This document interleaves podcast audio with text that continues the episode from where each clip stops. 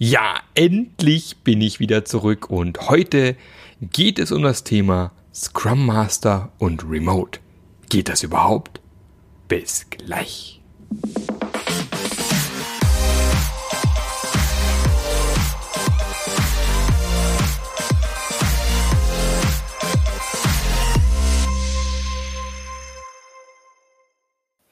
Herzlich willkommen nach einer langen Pause. Ich habe ja Sommerpause gemacht hier beim Passionate Scrum Master Podcast. Und ich freue mich, dass wir direkt wieder losstarten mit einem Interview und ähm, somit auch frischen neuen Input haben. Und deswegen habe ich hier den Alex eingeladen. Eigentlich den Dr. Alexander Leutsch. Ja, wir wollen mal alles komplett hier runterrasseln, wie es halt so ist. Und ähm, der Alex stellt sich am besten mal ganz kurz selbst vor und dann gucken wir mal, was wir hier für eine spannende Folge draus zimmern können. Ja, hallo, erstmal danke, dass ich hier sein darf. Finde ich ganz toll. Ich liebe Podcasts. Ich höre schon seit einigen Jahren regelmäßig agile Podcasts, speziell deine natürlich. Und äh, kurz zu mir. Ich bin der Alex Leutsch aus Wien, aus Österreich. Äh, wohne schon seit 2005 in Berlin. Hat sich so privat und beruflich ergeben. Äh, und ja, und meine meisten Kunden sind auch in Deutschland, große Firmen, mittlere Firmen. Und was gibt es noch zu mir zu sagen? Äh, ja, ich bin etwas über 50, Details sage ich nicht. und ähm, komme ursprünglich ja aus der klassischen Welt, ja, bin zur Psychologie, also habe Psychologie studiert ursprünglich, bin aber schnell in die IT abgerutscht und komme aus der klassischen Projektmanagement-Welt, ja. Sehr Aber, genau, das ist genau das, das, das Spannende, wo, wo ich dann auch gleich einhaken werde. Dass du aus Wien kommst, hat man gar nicht gehört. Quatsch, natürlich. Ja. Also man merkt sofort, der Mensch kommt aus Österreich äh, und, und ja, fast 20 Jahre Berlin hat nicht ausgereicht, den, den Wiener Dialekt rauszumerzen. Na, warum auch? Ist ja auch schön, finde ich. Ähm, genau das ist eigentlich immer ganz spannend für mich. So, wo, wo, kommst du her? Wo hat deine Ausbildung nach der Schule begonnen? Äh, was war dein Weg eigentlich? Wie bist du zum Agilen gekommen? Also, was war, also, dein, was war, dein, was war dein Weg? Äh, wie gesagt, hat damit begonnen, dass ich damals ähm, studiert habe, Psychologie studiert. Im Psychologiestudium hatte ich schon mit IT zu tun. Wir haben so einen Bastladen gehabt in Wien, einen kleinen, wo wir so Modems getuned haben und so. Mhm. Und war dann im klassischen Projektmanagement tätig danach. Ging ziemlich schnell. Also, das hat sich schnell entwickelt. Und ich hatte wirklich über 15 Jahre äh, wirklich als klassischer IT-Projektmanager große Projekte, mittlere Projekte geleitet. Meine Angeberprojekte sind zum Beispiel, ich war bei Commerzbank Dresdner Bank Fusionierung dabei als Teilprojektleiter. Äh, auch ein tolles Projekt war hier in Berlin bei Axel Springer, die Bildredaktion. Das Bildredaktionssystem ist von mir, ja, das neue, das ist ungefähr elf Jahre her. Ja, und ich habe immer gemerkt, gerade im Bankenumfeld, äh, wo es um viel Geld ging, ähm, dass halt so die Projekte irgendwie ja, wurden aufgrund von diversen Prämien, von diversen Manager immer als grün reportet, obwohl sie rot waren. Melonenprojekt kennen wir ja. Ähm, innen rot, außen grün. Und es wurden wirklich Leute verheizt. Und ich habe das wirklich live erlebt, dass schon zur Projektplanung überlegt wurde, wem können wir den schwarzen Peter zuschieben, wenn es schief geht. Also da liefen ganz schlimme Sachen. Da wurden mhm. dann gegen Projektende Leute verheizt, Überstunden, Wochenende. Es gab zig Burnout-Syndrome. Also es war ganz schlimm irgendwie. Und ich dachte mir, das kann es eigentlich nicht sein. Und dann habe ich jetzt vor über zehn Jahren einen Kumpel von mir, der ist äh, Programmierer, Java-Programmierer, eben Agilität kennengelernt. Das heißt, der hat gesagt, ey Alex, da gibt's Scrum und Agile und so. Und ich dachte mir erstmal, oh Gott, schon wieder so ein neues Sau, das zu Dorf getrieben wird. Aber ich habe mir das Ganze mal angeguckt ich konnte wirklich fast eine Woche live dabei sein bei einem ganz tollen Scrum-Team, das wirklich schon wunderbar funktioniert hat. Also wir haben schon six Sprints in der Sicht gehabt, die haben toll performt. Ich war da live dabei und konnte wirklich mal erleben, was Agilität bedeutet, was Scrum bedeutet. Also, und ich war hin und weg und dachte mir, ey, das ist es. Das ist so die Lösung für mich, ist auch außerhalb von Softwareprogrammierung ins Projektmanagement reinzugehen mit solchen Methoden und solchen Ideen. Mal halt angefixt und habe dann meinen Scrum Master gemacht bei Scrum.org, habe noch eine systemische Coaching-Ausbildung nachgeschoben von einem halben, fast ein Jahr und habe mich darauf besonnen, ich bin ja eigentlich Psychologe ja. und möchte damit ja was machen und war halt von dieser Scrum Master Rolle ganz angetan, habe halt dann begonnen, wirklich als Scrum Master zu arbeiten. Wobei mein großer Vorteil, muss ich sagen, also bei jungen Scrum Master ist ja so, die, die werden jetzt Scrum Master, wie auch immer der Weg ist, und stehen mal da und sagen, okay, wie komme ich zu meinem Team, ja, zu meinem ersten Team. Und bei mir ist halt der Vorteil, ich bin schon ewig in der Szene, in der D-Szene unterwegs, habe einen Haufen Kunden, die mich gut kennen und konnte praktisch, ich hatte praktisch einen Kundenstock schon vorher und die Rolle war anders. Ich hatte Projektleiter als Scrum Master irgendwie und bin da gleich reingerutscht und konnte gleich mit großen Projekten und mittleren Projekten loslegen. Und ja, und habe dann meinen ersten Team schon gehabt. Und dann ging es halt los als Scrum Master. Mhm. Das heißt, du bist, du bist im Prinzip schon, schon länger selbstständig in dem Fall, was vorher, äh, was war vorher klassisch sozusagen als Selbstständiger unterwegs, als klassischer Projektleiter mehr und bist dann sozusagen zum Agilen rüber geswitcht. Genau so war es. Also ich bin ja schon über 20 Jahren, also ich war immer, seit ich denken kann, schon seit ich im Berufsalltag bin, äh, Freiberufler. Ich habe natürlich auch einmal versucht mit Festanstellung, das ging über ANÜ, das war ähm, Arbeitnehmerüberlassung. Mhm. Aber ich sage, nee, das ist nicht meines. Also ich, ich bin Freiberufler mit Herz und Seele, mit allen Vorteilen, natürlich auch allen Risiken, klarerweise. Ja. Und war auch damals als Projektleiter immer als Freiberufler tätig. Und äh, ich merke es halt, sagen auch viele Kunden, sagen immer, wir holen so einen Freiberufler rein, ich glaube, es ist Scrum Master oder wer anderer ist, weil wir einfach erwarten, dass diese Person einfach mehr weiß als wir. Das heißt, die ist auf dem neuesten Stand des Wissens, der Technik und so. Deswegen zahlen wir gerne das Mehrgeld, um halt jemand reinzubekommen, der ein Spezialist ist, der Sachen beibringt, der vielleicht Projekte auf die Schiene bekommt, die gerade schief laufen und so. Und das war halt so die Idee damals, deswegen haben wir die als klassischen Projektleiter oft reingeholt, in, in Projekte, die oft Schieflage hatten. Also. Mhm. Genau, okay.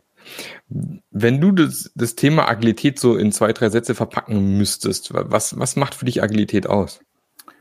Also Agilität, sage ich, gleich nichts mit den Tools zu tun. Ja, da muss ich auch viele meiner Kunden immer wieder belehren. Die denken sich, oh, wir machen hier mal ein Kanban-Board über Jira und dann machen wir noch Conference dazu als Dokumentationstool und dann sind wir schon agil irgendwie. Nee, nee, also Agilität ist eine, eine Kopfsache, sage ich ihm erstmal, eine Einstellung. Und im Grunde sind viele Menschen schon agil, obwohl das gar nicht wissen. Ja. Das Wort agil ist halt modern jetzt, jeder, jeder möchte agil werden.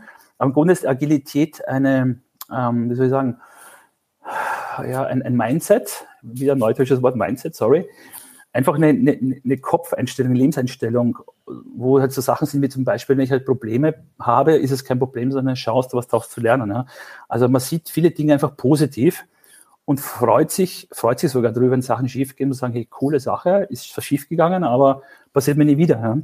Und das ist so die, die Basiseinstellung ein bisschen. Und ganz wichtig bei Agilität ist, dass einem wirklich bewusst ist, dass nichts von Dauer ist, nichts ist fest und alles ändert sich. Und zwar immer schneller und schneller und schneller in unserer Zeit. Ja. Hm. Und deswegen gibt es ja Gott sei Dank auch äh, die Rolle des Scrum Masters. Und ich persönlich bin ja der Überzeugung, dass ähm, äh, eine, eine gute Scrum Master Ausbildung immer hilfreich ist, auch wenn er vielleicht in einem anderen Kontext gar nicht unbedingt als Scrum Master gehandelt wird, vielleicht irgendwo Agile Master heißt oder von mir ist auch in einem reinen Kanban-Projekt irgendwie äh, eine Rolle übernimmt, wo er so für die Veränderung im Unternehmen und im Team irgendwie verantwortlich ist und dann vielleicht wieder einen anderen Namen trägt. Trotzdem glaube ich halt, dass man mit den Dingen, die man als Scrum Master so lernt, schon auch genau in, in solchen ähm, äh, in solchen Bereichen gut aufgehoben ist. Ähm, was macht denn für dich einen, einen guten Scrum Master aus? Ein guter Scrum Master, ähm, ja, sagen wir so, die, es gibt ja, hm, kann man schwer sagen, ohne es wertend zu wirken, es gibt ja Scrummer mit viel Erfahrung, mit wenig Erfahrung und für mich ist es wichtig, dass ein Scrum Master Erfahrung hat, ja. Und aus folgendem Grund, ein Scrum Master ähm, bedeutet ja, du arbeitest ja eigentlich in vier Rollen. Du bist ja nicht der Scrum Master, sondern in Wirklichkeit bist ja, hast du ja vier Rollen. Du bist sowohl Trainer, das heißt, du bringst den Leuten was bei, ja, du übermittelst Wissen, zum Beispiel zeigst du einem Team, wie halt eine Definition of Done aussehen kann als Beispiel. Du bist aber auch Coach, ja. Das heißt, es ist immer so, dass Konflikte gibt für dem Team, die du halt auflösen solltest, ja. Also ein bisschen Coaching ist immer gut. Du bist aber auch Berater. Das heißt, man kauft dich oder man holt dich als Scrum Master rein, man erwartet, du hast Ahnung, ja. Man braucht dich, um Dinge zu ändern, die nicht zu laufen. Das heißt, du hast so eine Art Beraterrolle, in der du halt Vorschläge machst, wie es sein könnte. Und du hast auch eine gewisse Mentorenrolle. Das heißt, es, wenn du halt mit dem Team länger zusammenarbeitest, bekommst du ein sehr gutes Verhältnis, ein familiäres Verhältnis. Vertrauen baut sich auf und äh, irgendwann bist du so eine Art Mentor, dass du auch Personen begleitest, beispielsweise den Product Owner. Ja. Also du wechselst zwischen mehreren Rollen und äh, was noch einen guten Scrum Master ausmacht, ist, dass er eine große Palette an Tools und Vorgehensweisen kennt. Ja. Aber, was ganz wichtig ist, auch weiß, wann diese situativ anzuwenden sind. Ich kenne Scrum Master, die haben tausend Tools im Köfferchen, ja, auch im Kopf und so. Aber wenn du nicht weißt, wann du situativ welches Tool aus dem Ärmel zauberst, was das Team gerade braucht, ja, dann kann es nach hinten losgehen. Ja. Also ich würde niemals äh, mir anmaßen, wenn ich ins Meeting reingehe, mir fest vorzunehmen, was ich für ein Tool benutze. Ja. Das heißt, ich gucke immer erstmal, wie ist das Team also drauf, wie ist die Tagesverfassung, was brauchen die gerade und dann lege ich los. Das ist so ein kleines Geheimnis für Scrum Master. Ja. Legt euch ein paar Möglichkeiten im Kopf zurecht und dann guckt erstmal, was passiert. Ja. Und ihr werdet merken, größtenteils passieren immer andere Sachen erwartet. Das ist immer so, weil so ein Team sind Menschen, keine Maschinen. Ne? Beim Computer weiß ich genau, wenn ich das und das mache, passiert das, aber bei Menschen ist es ganz anders. Deswegen legt er zwar einen Plan zurecht, aber den Plan so, dass er flexibel ist. Und einen guten Scrum Master macht einfach aus, dass er im Kopf so flexibel ist, dass er zwischen blitzschnell zwischen den Rollen wechseln kann und auch entsprechend situativ passende äh, Vorgehensweise und Ärmel zaubern kann. Und das kann ja alles sein. Das kann mal einfach ein Lob sein, das okay, hast du gut gemacht, danke. Das kann irgendein tolles Tool sein, wo man Karten auf dem Boden auflegt, mit den Teams arbeitet oder einfach mal eine Diskussion anstößt. Aber das ist halt die hohe Kunst eines guten Scrum Masters, das wirklich situativ zu erfassen, zu erkennen und das Richtige zu machen, was das Team weiterbringt. Und zwar im Sinne des Zieles des Events, das du gerade machst. Das ist ganz wichtig. Ja. Mhm. Gibt es ein Lieblingstool, was du besonders gerne einsetzt in deiner Rolle als Scrum Master? Ähm, also wenn man jetzt, sagen wir so, ist ja, wobei Tool ist so eine Definition, wenn wir von mechanischen Tools sprechen, also von Werkzeugen, Software und so, da, da mag ich Miro am liebsten. Also Miro, das Miro Board ist der Hammer. Also da hat man echt wirklich ganz tolle Möglichkeiten, remote zu arbeiten mit den Teams, so ziemlich alle Events darüber abzufackeln. Ja. Äh, wenn man Tools von den ähm, agilen Vorgehensweisen ein bisschen äh, spricht, ja, gibt es einige. Also ich habe zum Beispiel sehr gerne bei Retrospektiven meine Heldenreise. Also Heldenreise ist ein ganz tolles Tool, ganz tolles Vorgehen. Und was ich auch ganz gerne mache, äh, wenn es um, um Veränderung geht oder, oder Werte aufzuzeigen, ja, da gibt es so ein Kartenset, ähm, das nennt sich, ähm, Moment, ähm, oh, mein, mein, Gedächtnis, sorry. Kein Problem. Äh, da gibt so es so ein Kartenset, äh, wo man entsprechend Werte sichtbar machen kann auch im Zuge Veränderung. Ähm, das nennt sich Moving Motivators. Und das sind so meine, meine Lieblingstools, äh, wo ich sage, da, da fühle ich mich sicher mit der, mit der Arbeit mit den Tools, die auch sehr vielseitig einsetzbar sind. Aber wie gesagt, man muss immer mal gucken, passend überhaupt. Also wenn sie passen, nehme ich sie gerne. Äh, wenn nicht, muss man was anderes nehmen, je nachdem, wie die Situation ist und wie situativ, ähm, ja, was gerade passiert. Und ja, ja. Genau. Moving Motivators kennt man ja aus der Management 3.0 Welt. Genau, genau, die kann man sich auch gerne online runterladen. Ich kann mal den, den Link mal nachher und in die Shownotes mit reinpassen, packen, dann haben wir die auf jeden Fall auch. Kannst du mal ganz kurz ähm, was zur Heldenreise sagen? Also nicht jeder wird hier die Heldenreise kennen.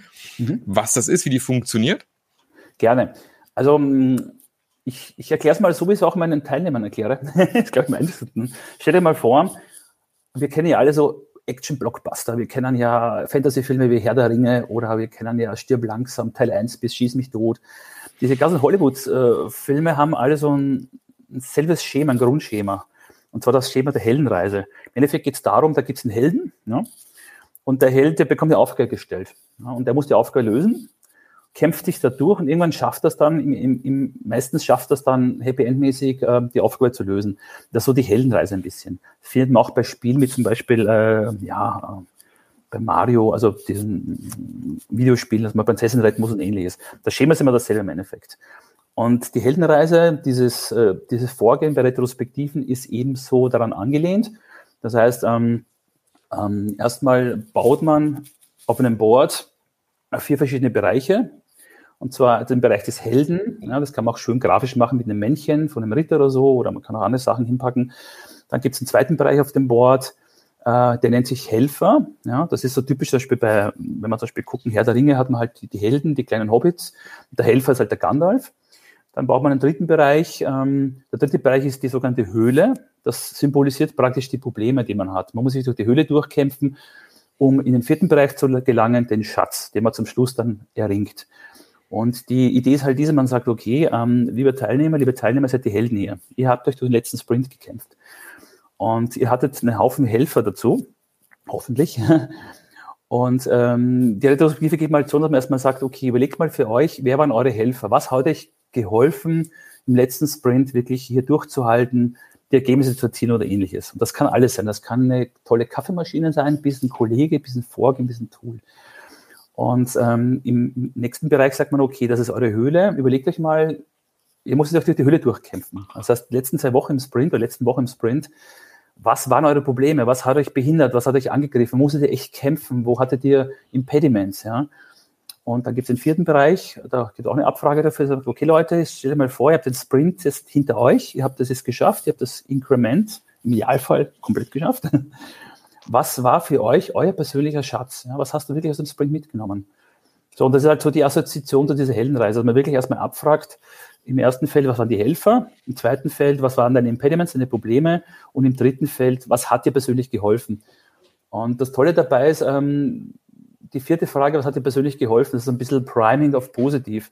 Weil wenn man halt eine klassische Retrospektive macht und sagt, okay, überlegt euch mal, was war im letzten Sprint gut, was war schlecht, ist das so eine schöne Sache, äh, möchte speziell auf die Person eingehen. Und wenn ich sage, überleg dir mal, was hast du davon gehabt, dann kommen meist ganz gute Sachen auf den Tisch und das, das verankert noch ein bisschen mehr bei den Teilnehmern, was das Sprint wirklich gebracht hat. Und das ist ganz wichtig, dass die, die Personen, die agil arbeiten, auch ein bisschen äh, Mehrwert haben für sich persönlich, dass sie sagen, boah, war eine coole Sache, ich mache da gerne weiter. Also eine Motivationssache.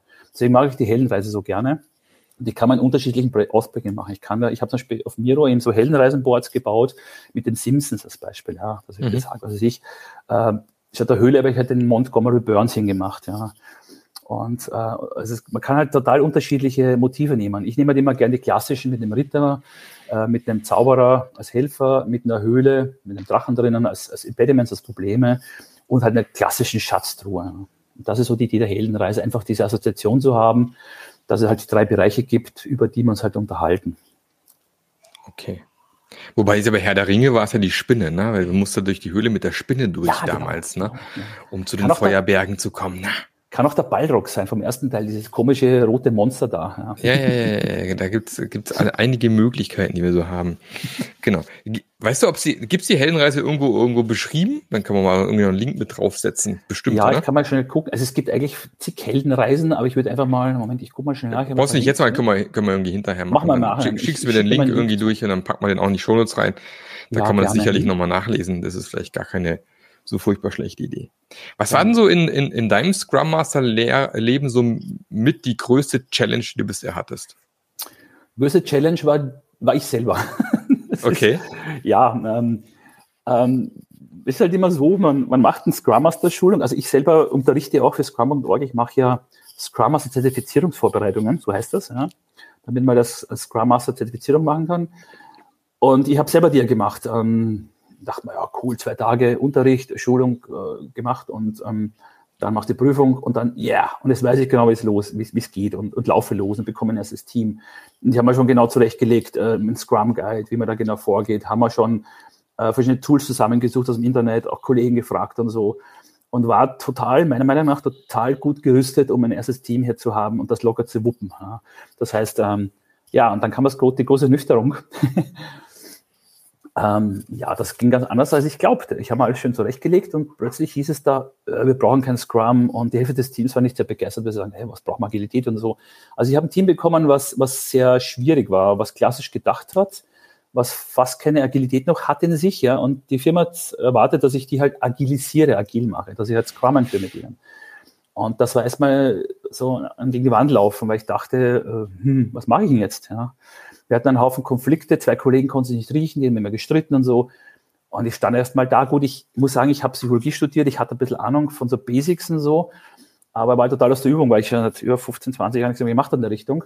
Und ich stehe einfach da und denkst du, ja, meine tollen Tools, die ich habe, helfen jetzt nicht irgendwie weiter. Ja?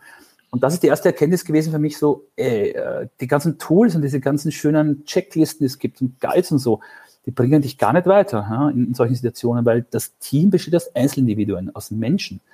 Und das ist so die große Herausforderung, dass du einen Kontakt zu den Menschen kriegst. Und die sind alle unterschiedlich. Das ist, meine, man sagt zwar, okay, Programmierer haben so ein gewisser Schlag Personen, auch SAPler sind ein gewisser Schlag Personen und so, aber trotzdem sind die unterschiedlich. Und jedes anders, hat andere Vorlieben, andere Werte und hat auch eine andere Tagesverfassung vielleicht. Und jetzt kommst du da rein und denkst du, okay, wie kann ich diesen Personen zeigen, wie toll eigentlich Agilität ist? Weil darum geht es im Endeffekt. Mhm. Äh, du kannst Menschen nicht zwingen, etwas zu tun. Sie machen es vielleicht dann zähneknirschend, aber irgendwann brechen sie wieder aus und werden unglücklich. Ja. Deswegen, die Idee ist halt zu sagen, wir machen gemeinsam was, wir, wir, wir trauen uns, was auszuprobieren. Und wenn ihr dann seht, boah, das ist eigentlich gar nicht so schlecht, das ist cool, ja, dann machen wir weiter. Und das ist auch die Idee, die ich so verfolge, Menschen zu motivieren und zu zeigen, was möglich ist, gemeinsam Und bis was immer so bei den Scrums sind, meistens gesagt, geile Sache, das müssen wir machen, dann machen wir weiter einfach. Wenn man Dinge erlebt, die für einen gut sind, dann macht man sie auch gerne. Das habe ich damals alles nicht gewusst. Mhm. Und deswegen die Herausforderung war, erstmal zu gucken, erstmal auf die Schnauze zu fallen und dachte mir, oh Gott, du kannst ja gar nichts als Scrum Master. Und dann zu überlegen, wie kannst du es ändern? Und dann habe ich eben, aufgrund, dass die Psychologie damals gemacht habe, ähm, ja, gemerkt, das sind ja Menschen, das sind Individuen. Arbeit mit den Menschen, nicht mit den Tools. Und ich sage auch immer, das ist ein Spruch, den habe ich mal wo gelesen, den finde ich ganz toll. Ähm, nicht, nicht, nicht Tools machen Menschen erfolgreich, Menschen machen Tools erfolgreich. Ja. Und das ist dann völlig egal, ob du Zettel an die Wand klebst als Post-its oder ob du irgendein tolles Gyro-System nimmst, das ist völlig egal. Einen Rechenschieber kannst du auch nehmen. Wenn die, die Menschen das richtige Mindset, die richtige Ausrichtung haben, um ein Produkt zu bauen, ist es fast völlig egal, welches Tool du nimmst. Das wird funktionieren, ja, wenn es mit Team gemeinsam ausgesucht ist. Das musste ich lernen. Das war ein harter Weg. Das war bis die größte Herausforderung. Ja, so für mich, ja. Ja, das, ist, das passt ganz gut. Ich meine, das ist, glaube ich, ein, ein Weg, den viele na, auch nicht alle, aber einige einschlagen, war bei mir ja auch nicht unähnlich. Ja. Man am Anfang der, der volle Scrum-Dogmatiker, das muss genau so eins zu eins durchexerziert werden und äh, wer sich nicht dran hält, ist schon ganz schlimm und ganz böse. Ähm, das muss hier Scrum by the Book sein, äh, wie wir hier arbeiten und so. Und man merkt halt irgendwann, wenn man dann doch wieder zurückgeht zum agilen Manifest und sich nochmal anschaut, ja, hier steht es auch nochmal ganz klar geschrieben, ne? der Mensch im Fokus, nicht die Prozesse und Tools.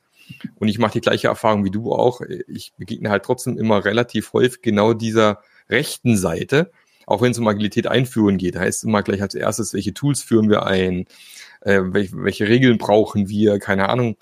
Und man vergisst schon wieder, dass es eigentlich um den Faktor Mensch geht und das eigentlich das wirklich das ist, was erfolgreich macht und dass tatsächlich erfolgreiche Teams oft schon von ganz alleine sehr agil unterwegs sind. Das ist einfach ein Fakt, wo man sagen muss.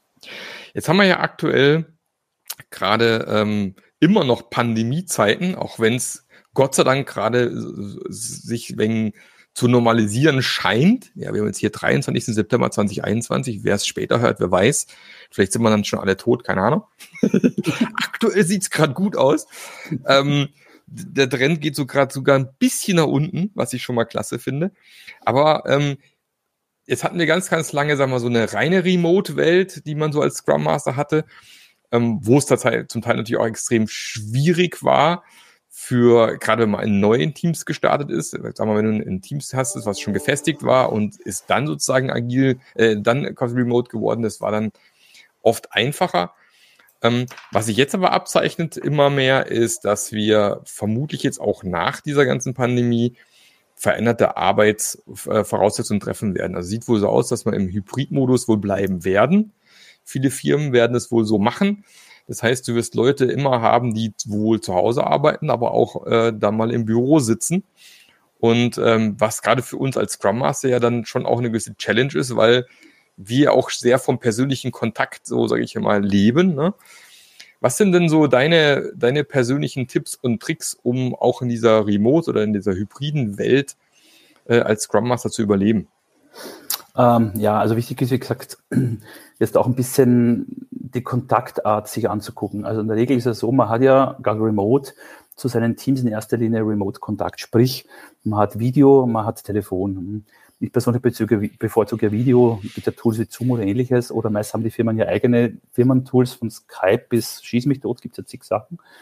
Ähm, und dann macht man immer Video-Sessions. Äh, erstmal ganz wichtig, immer wieder zu betonen, Leute, macht die Kameras an. Ich sitze auch nicht im Meeting mit dem Sack über den Kopf live, das mache ich ja nicht, ja, dass ich Personen mal sehe. Ich merke aber oft, es ist nicht genug, weil du machst halt deine Events, ja, Beispiel lässt, du machst ein Daily, du schaltest die Kamera ein, loggst dich ein, machst dein Daily und gehst wieder raus. Also du siehst diese Personen eigentlich nur in den, nennen wir es mal dienstlichen und beruflichen Kontexten. Mhm. In, Im wahren Leben, wenn ich in der Firma bin, ist es ein bisschen anders. Da sitze ich im Büro mit den Kollegen, guck mal rüber, gehe mal auf ein Käffchen, ein bisschen quatschen und so, gehe mittags in die Kantine. Das fällt ja alles flach jetzt. Also wir sind rein auf den firmenmäßigen Kontext bezogen, also fachlich, fachlich, fachlich, super. Ja. Ist leider ein bisschen wenig. Und deswegen mache ich es immer ganz gerne so, dass ich mit den Teams äh, immer die Vor den Vorschlag mache, was haltet ihr davon, wenn wir uns einmal die Woche, Beispiel Freitagnachmittag, mal für eine Stunde remote zusammensetzen und mal nicht über die Firma quatschen. Einfach mal so mhm. und so einen kleinen Wochenausklang machen. Ja. Und das funktioniert meistens wunderbar. Und da kann jeder zukommen, freiwilliger Basis. Und das ist meist eine ganz tolle Sache. Man sitzt man da mit einem Bierchen oder einem Tee oder einer Cola, quatscht ein bisschen. Klar, natürlich, man quatscht meist eh wieder über die Firma, ist am meisten so. aber es ist ein bisschen anderer Kontext, dass man sagt, äh, es gibt hier keine Agenda oder kein, kein, kein Ziel. Also das Ziel ist es nicht zu sagen, Beispiel beim Daily, dass ich die Impediments rausbekomme, sehe, wie sieht es im Team aus, sondern das Ziel ist einfach Wochenausklang. Ja, guckt mal, dass ihr runterkommt, euch entspannt. Und ähm, das kann ich mal empfehlen, mal so Slots einzubauen, wo man sich remote halt mal in ein bisschen privateren Kontext trifft. Das hilft ungemein. Und man hat auch ganz andere Gespräche plötzlich. Man merkt plötzlich, jeder Kollege ist ja ganz anders, als er eigentlich normalerweise ist. Ja, und so, das bringt schon einiges, muss ich sagen. Das würde ich echt empfehlen wenn es halt nicht möglich ist, sich persönlich zu treffen. Und was ja gerade bei, bei großen Projekten, ich mache gerade ein größeres Projekt hier und das Safe, also das ist dieser skalierte Scrum, da haben wir ja 120 Leute im Team, in den Teams verteilt. Da ist es selbst schwer, vor Ort sich alle, alle anzugucken, aber die Leute sind auch zusätzlich auf drei unterschiedlichen Standorten in Deutschland verteilt, ja, was ja noch schwieriger ist. Mhm. Gerade da ist wichtig, die Teams mal wirklich ein bisschen so ja, privat äh, per Video zu sehen, um mal vielleicht über Fußball zu quatschen, über das Wetter oder was auch immer. Kann ich echt empfehlen. Das auf freiwilliger Basis. Am Anfang waren es erstmal weniger, aber es wurden dann immer mehr, weil die gemerkt haben, oder dass sie rumgesprochen, hey, wir haben da mal lustige Runde und so. Dann haben die teilweise auch Kollegen von anderen Teams eingeladen und das hat sich so entwickelt langsam auf so eine große Runde. War ganz toll, ja. Also hat wirklich Spaß gemacht. Kann ich echt empfehlen, ja. Okay, welche anderen Tipps hast du? Gibt es noch andere Sachen, wo du sagst, ähm, das hat sich für dich in irgendeiner Form ähm, als gut rausgestellt? Ja, was noch ganz gut ist, also gerade am Anfang, wenn ich als Scrum Master ein neues Team reinkomme, sage immer, Kollegen, nehmt euch die Zeit für Einzelgespräche. Ja. Natürlich auch mal so zwischendurch mal, wenn das Team schon läuft, sage ich, mhm. auch mal Einzelgespräche machen. Einfach mal sagen, hast mal fünf Minuten Zeit, wir müssen über was quatschen. Und es ist interessant, dass die meisten Menschen, wenn sie so ein One-to-One, -one, so ein Face-to-Face -face machen, also Einzelgespräch, viel offener und ganz anders zu dir sind als in der Gruppe. Ja. Das ist einfach Gruppendynamik. Es gibt auch Menschen, die sich in Gruppen nicht so wohlfühlen, und, und in der Gruppe ist es so, aufgrund der Gruppendynamik verschiedene Rollen in der Gruppe, unbewusste Rollen. Und es gibt halt Leute, die sind halt so, dass sie eher sich zurückhalten in der Gruppe und erstmal warten, was sagen die anderen, um dann zu entscheiden. Oder es gibt ja Leute, die preschen nach vorne und sagen, ja, ich bin ja der Leader und äh, brillieren sie halt vor der Gruppe. Die sind oft im Einzelgespräch ganz anders. Ja. Deswegen ist es auch mal ganz gut, vielleicht mal zu gucken, wie kann ich mit der Person ein Thema haben, wo ich in ein Einzelgespräch komme. Und anknüpfungsmäßig ist immer, es gibt immer einen Kontext, einen beruflichen, wo man mal ein Einzelgespräch anstreben kann. Und wir werden aber merken mit der Zeit, wenn man das macht, das Gespräch, das Gespräch reinkommt, das wird dann oft immer ein bisschen privat auch nebenbei.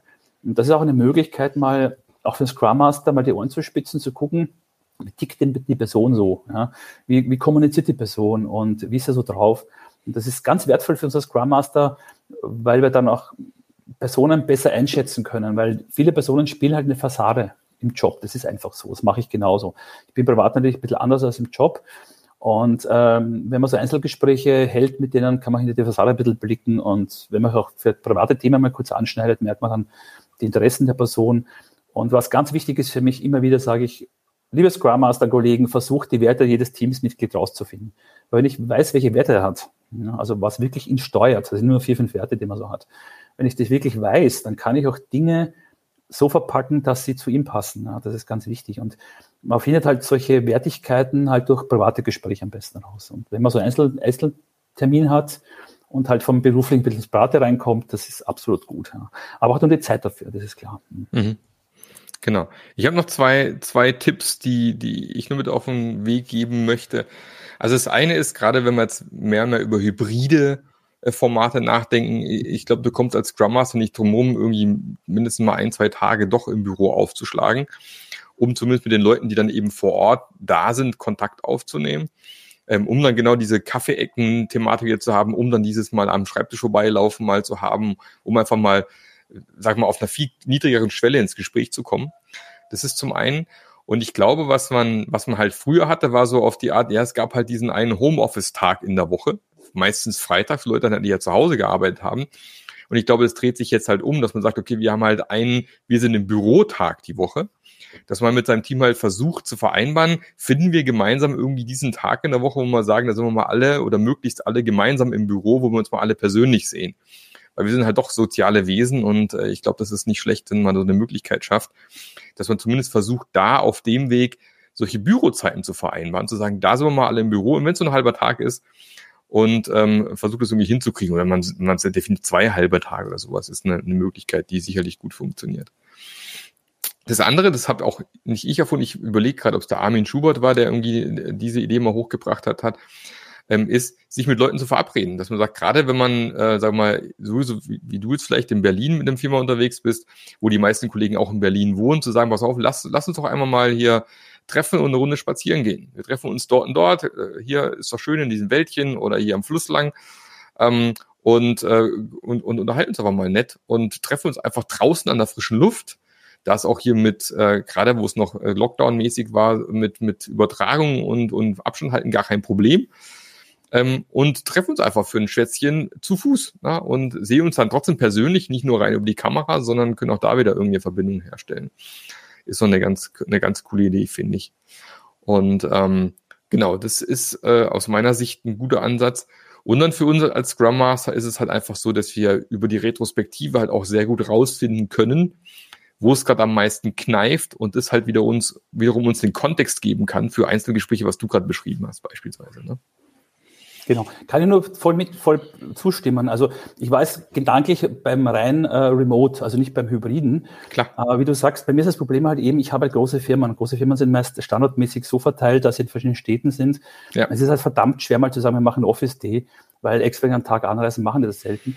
Aber ich gebe da vollkommen recht, ich mache das auch regelmäßig, wenn ich zum Beispiel in Berlin bin, mit den Berliner Kollegen mich zu treffen, mal privat. Ja, und das, das bringt irre viel. Ja, das ist, das schweißt ganz schön zusammen auf Dauer. Ja.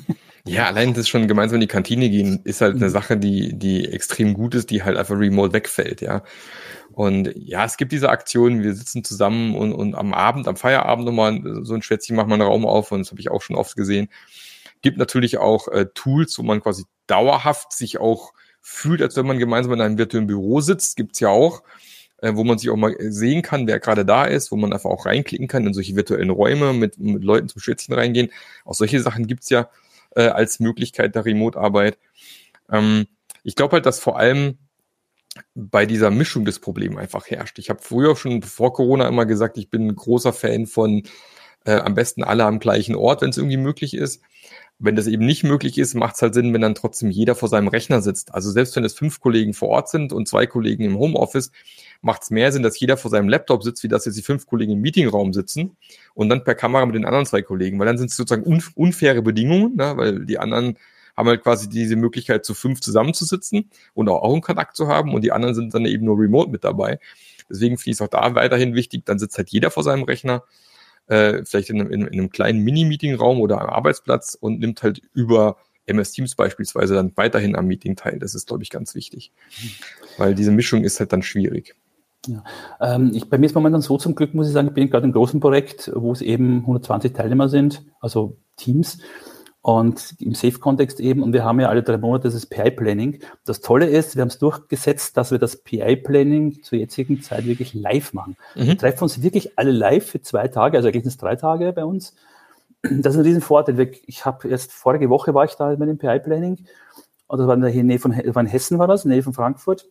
Und ich habe da teilweise viele Kollegen zum ersten Mal live gesehen. Ja das war ein Aha-Erlebnis. Das war richtig toll und wir haben da wirklich Spaß gehabt. Und wir hatten dann nachher noch ähm, nach, den, nach, den, nach den Arbeitstagen praktisch noch die Abende mit verplant, dass wir Events machen, verschiedene, uns treffen und so. Das ist irre, wie das, wie das, äh, ja, das verbindet einfach und das macht richtig Spaß, ja, mal die, die Leute wirklich live zu treffen. Und ich sage auch mal, wenn man die Chance hat, äh, mal vielleicht einen Office-Tag zu machen, wäre ganz toll. Ja. Also man sagt, ich mache halt, was ich, drei, vier Tage remote und einen Office-Tag in der Woche, das ist kann ich auch nur empfehlen, absolut, ja, diese Mischung. Genau. Ja, wir hatten es auch in einem, in einem anderen Projekt, auch noch lange vor Corona, wo Leute auf verschiedene Standorte verteilt waren in Deutschland. Da haben wir die Sprintplanung immer im Wechsel gemacht. Wir haben quasi eine Sprintplanung virtuell gemacht, sprich über Videokonferenz und die nächste dann wieder vor Ort gemeinsam. Also haben wir quasi alle zwei Monate haben wir uns vor Ort getroffen. Aber dann immer mal an dem Ort, mal an dem Ort, mal an dem Ort, dass es auch fair war für alle von, von den Reisebedingungen.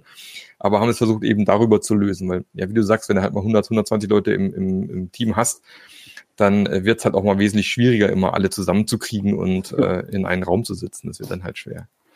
Cool. Aber du hast äh, manche der Dinge ja auch äh, hier in deinem, in deinem schönen Buch Scrum Master 2.0, das nächste Level, beschrieben. Hier äh, ein, eine kleine äh, Empfehlung. Jetzt habe ich noch auf mein Mikrofon hier drauf. Ähm, das Buch kann man tatsächlich auch jetzt hier in diesem Podcast gewinnen, liebe Freunde. Hier kommt die Gewinnaussage. Äh, äh, also pass auf, ist ganz einfach. Ähm, ich habe hier drei Bücher vom Alex liegen, die verlose ich sehr gerne. Was du dazu machen musst, ist eigentlich ganz einfach. Geh am besten bei Apple Podcasts oder bei Spotify rein und bewerte den Podcast. Schreib einen kurzen Satz dazu, was dir gut gefällt. Mach einen Screenshot davon und schick's mir an mark.marklöffler.eu. Ja, oder geh auf meine Seite marklöffler.eu und geh aufs Kontaktformular, ist eh wurscht. Und ähm, dann kommst du in den Lostopf rein und das Ganze wird verlost. Wir haben jetzt 23. September. Ich gebe euch bis Ende Oktober. Also hat den Vorteil für diejenigen, die immer fleißig den Podcast hören, die immer mit dabei sind, ähm, die neuesten Folgen hören. Habt ihr ja genug Zeit jetzt bis Ende Oktober was ist das, 31. müsste das sein? Ich vergesse immer, ob der, ob der Oktober 30 oder 31 Tage hat, aber das kriegen wir raus. Muss ich meinen Knöcheltrip machen? Ja, ich trinke Januar, Februar, März, April, Mai, Juni, Juli, August, September. 31 Tage hat der Oktober. Sehr gut. Ähm, klappt immer wieder. Und äh, also bis zum 31. Oktober könnt ihr mir das Ganze schicken. Dann verlosen wir das Ganze. Und wenn ihr den Alex dann vielleicht mal irgendwo auf einer Konferenz trifft, dann schreibt er bestimmt auch noch eine schöne Widmung für euch rein und dann Natürlich, klappt gerne. es auch noch hervorragend. Also hier Scrum Master 2.0, das nächste Level, kann man sehr empfehlen. Bewertung schreiben auf Apple Podcasts oder Spotify oder eurem, sag mal, Lieblings-Podcast-Betreiber und dann könnt ihr so ein Buch gewinnen. Ich habe noch einen Tipp dazu. Wenn ihr ins Buch reinguckt, da steht noch ein Code, ein einmaliger könnt ihr noch das E-Book runterladen. Also habt ihr dann beide Versionen. Ja, das, das ist immer sehr praktisch. sehr schön. Alex, vielen, vielen Dank für die Zeit heute. Hat Spaß ja. gemacht. Ich wünsche dir noch eine fantastische Restwoche. Und vielleicht haben wir auch mal das Vergnügen, uns persönlich zu treffen. Oh, das ist ja, super, ja. Wer weiß. Und ähm, genau, wünsche dir noch einen schönen Resttag. Vielen Dank für die Zeit und vielleicht bis zum nächsten Mal. Gerne. Bis dann. Schönen bis Tag. dann. Tschüss. Jo, ciao. Der Podcast hat dir gefallen? Dann sorge auch du für eine agilere Welt und unterstütze diesen Podcast mit deiner 5-Sterne-Bewertung auf iTunes. Und für mehr Informationen besuche www.marklöffler.eu. Bis zum nächsten Mal.